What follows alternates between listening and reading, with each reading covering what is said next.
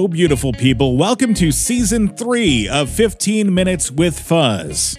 I always have to resist my urge to do my George W. Bush impersonation and say, Miss me yet?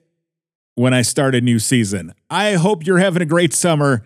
It's been kind of a whirlwind for me. The kids are getting older, summer's packed with activities. We've had some fun family vacations. There are so many events and fun things happening in our area. It's just been good all around. Best summer I've had all year. If you've listened to every episode of 15 Minutes with Fuzz, you may remember episode 16, where County Executive Josh Schoemann and Justin Reichert came on the show to talk about forever honoring our Washington County vets. Well, since that episode, Justin Reichert and I have become pretty good friends. Justin's always good for a laugh, a funny text, uh, those kind of things. Plus, he participates in a lot of local community things like the Wisconsin 9 11 Memorial and uh, other things like that. So, one day he had the idea to do an episode of 15 Minutes with Fuzz about me and about all the things that I'm into. And I made him promise that if we did it, it would have to be fun, not too stuffy or serious, uh, because this show's not about me. But I thought it was a fun idea, so we jumped into it. To kick off season three, here's 15 minutes about me, right here on 15 Minutes About Fuzz.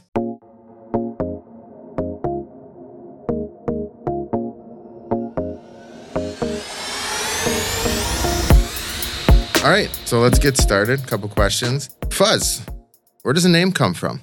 Where does my name come from? So, when I was 13 years old, I was working for a landscaping company, Octagon Services Incorporated, out of Muskego.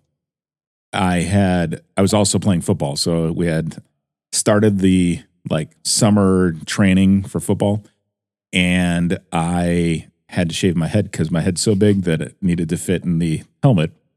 So I shaved my head, and then one day I was working while I was working at Octagon during the like the middle of the day, the day after practice.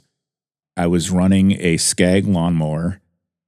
I had accidentally hit, you know, those water caps that are like where they turn off the water. Yeah. Well, I'd accidentally, with a Scag walk behind, hit one of the water caps, and it shot out of the mower and through the siding of the customer's neighbor's house, like put a hole in the siding. and uh, I didn't hear it. I I felt it, but I didn't hear that it hit the building. Well, my foreman he shouted, "Fuzzy, get your ass over here!" And then everybody started calling me Fuzzy. So I was actually Fuzzy. It was always Fuzzy with a Y. And then when I turned 18, I made a joke that I I'm grown up now, so I dropped the Y and it became Fuzz. So that was how Fuzz came to be. Oh, that's awesome. I love it. So 15 minutes with Fuzz. Obviously, you have a past, a history with being on the radio and, and whatnot. So, where did 15 minutes with Fuzz come from? So at the beginning of the pandemic, or I, I guess kind of like midway through like the first year of the pandemic, I was getting I was sick of all the negative stuff that I was seeing on social media, like when you know there are people uh, complaining this way and that way about being inside. Everybody was having mental breakdown, right? Because it wasn't good for anybody. Uh, but being inside, vaccines, politics, all those things, and I was like, you know what? I could either be a part of that conversation or I can try to like do something positive. So that was where I started. And, uh, but I actually didn't start this podcast till August of 2021. Um, so we're kind of like things were opening back up a bit and stuff like that. So, oh, that's great. So we're going into season three. Yep, season Uh, three. pretty exciting. You've had some some amazing podcasts along the way. Who's been your favorite podcast to date? Oh, my favorite podcast to date. Um, you know, I find okay. I'll, I'll say this: the the one I think that was the most moving for me was the interview I had with Buck Blodgett of the Love Is Greater Than Hate project. Uh, if you recall, his daughter was murdered in Hartford, and uh, just hearing that story, like I'm getting goosebumps thinking of uh, just thinking of that. And it was interesting because my, you know, the rules for the show, I've got like no politics, talk about positive things, we don't critique anything, and trying to find, like I was, I was worried about like the positivity coming from the message, but Sure. I feel like he has more positivity than a lot of people, and he it, just that gear that he has found is it. It's really inspiring to me. So I I think that was probably my that's the episode that I tell people to listen to the most. I think. No, that's great. And I think so. You and I are both on the 9 11 memorial. Yeah, I think similar to that, people that go through terrible tragedies are some of the most positive people. I mean, Mhm. Gordon Haberman, obviously, um, with that. But that kind of leads me into one of my questions Volunteer Center, Chamber of Commerce, 9 11 Memorial. So you just don't know how to say no then? Or, uh, yeah, I don't know how to say no. I need to learn to say no better. I'm getting uh, better. I just spent uh, the the last weekend uh, unsubscribing from emails, so that's like my first little dip into saying no to things. Mhm. So uh, I don't know. Give it give it a shot. Ask me something. Uh, did like uh, ask me to do something. uh, do you want to come over and No. cut my grass today? you want to go out for a drink? no. Oh. No, I um I can say that I've been to a lot of the events under the things that you're part of, and I mean it's great. The volunteer center when they'd had their their recognition this year, and Mhm. you know you you hosted it again this year, and I think we were all a bit confused with the the random things that were coming out and being delivered at the beginning, and yeah, yeah. the props. Yeah. Um, so just little things like that. I think you're great for the community that No. way. Thank you. Appreciate that. So I digress from being nice. Um, Uh, just a couple more questions with now Epic. So we're, Yep. we're you know you're part of Epic. You're a CSO. Mhm. What is that? And and kind of tell us what Epic is. Sure. So, starting with Epic, Epic Creative is a full service marketing and advertising agency. Uh, It's been around for like 35 years. I started here 12 years ago. Um, my role as uh, so I started here as a copywriter and public relations guy after I uh, left radio. I was listening to Pandora on the way to work every morning, and I was like, uh, "Hey," the, uh, on the way to, to the radio station, and I was like, you know, this digital radio thing's probably going to take off, and I don't want to be a uh, radio DJ making forty five thousand dollars a year when I have a family. So moved over to advertising. I had been a copywriter in radio when I started in radio, so I started doing copywriting here, and then also uh, public relations. So sending out press releases, working with the media to get stories and guests on TV shows and radio shows and things and worked my way up, bought in stock, and now I'm a partner and uh, chief strategy officer. I oversee the brand strategies for for companies, like how do they go to market. Essentially, we find out what their goal is and what their budgets are and who their audiences are, and then we try to create a plan, a strategy in order to reach the right audiences and make you know like maximize their their marketing and advertising. So Sure. that's my job. Which is nice because it's not a one size fits all for companies. Exactly. And I every day's different for me, which is important. It's ADHD, you know, that kind of stuff. So For the millions and millions that listen to this, yeah, um, out definitely there, millions here in Washington County that right? listen. What what drives you to keep going? Like what what is the the your why for 15 minutes with Fuzz? And you know, I I like it selfishly. I like listening to it. Look forward to Tuesdays when they when they come out, and Mhm. you know, it just brings a smile listening to what's going on in the community. But what what's your long term your plan for it? My why for this is for me to learn about things that are going on in the community and then also to help promote things that need a voice in our community. So that's that's my why long term. You know, like the hardest part about doing the show is finding guests and having them come on the show and like scheduling a time and you know getting the recording done. But I enjoy this part, of this talking about, it, and I enjoy the editing part of it, that kind of art of putting it together. But finding people is hard. So if you ever, you listening or you, Justin, ever have a suggestion, tell me because I'm always open. Or if it's, you know, doesn't have to be a nonprofit, it can be an interesting business, it can be an interesting person, obviously an event. Somebody's got a cool collection of something here in Washington County that would make for a good story, those kind of things. Long term, if if I can sustain finding guests and keeping it interesting, then I'll keep going. I'd love to have some sponsors just because the I don't care about the money, but just the the hook of keeping me going and you know like uh Right. like I have a an obligation to somebody for that. Right. But Other vested individuals. yeah, exactly. No, that's great. And you know, Washington County continues to boom. I know most of it is primarily Washington County stuff. A couple things just out of Washington County, and I think there's a lot more happening. Um, so if you're out there and you have the largest ball of twine in the in the county, please reach out and Yeah, you know, exactly. we'll find out about it. Exactly. I I had been asked actually by a few guests too that have said, why don't you branch out outside of Washington County, like further, just like make it a southeastern Wisconsin or a Wisconsin thing. And I really like the intimacy of it being in Washington County. Like I feel like it, it's something that the that we can own, like that we have. And I think it dilutes the message if we're like if I was doing Milwaukee and Waukesha and Ozaukee, Right.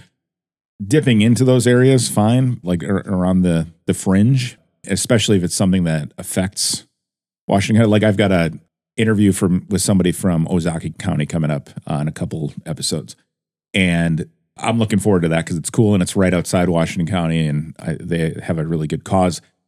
But you know, I don't want to do like Summerfest or you know Mhm. those kind of things. I just when I was on the radio, I was really focused on this area, like Dodge County, and you know, kind of the southern Fond du Lac County, those kind of things.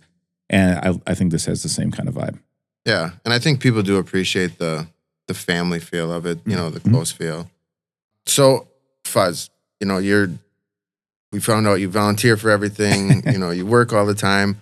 What do you do for fun? Like you are a dad, you're a husband. Mhm. What do you do with your family? What do you guys do to hang out?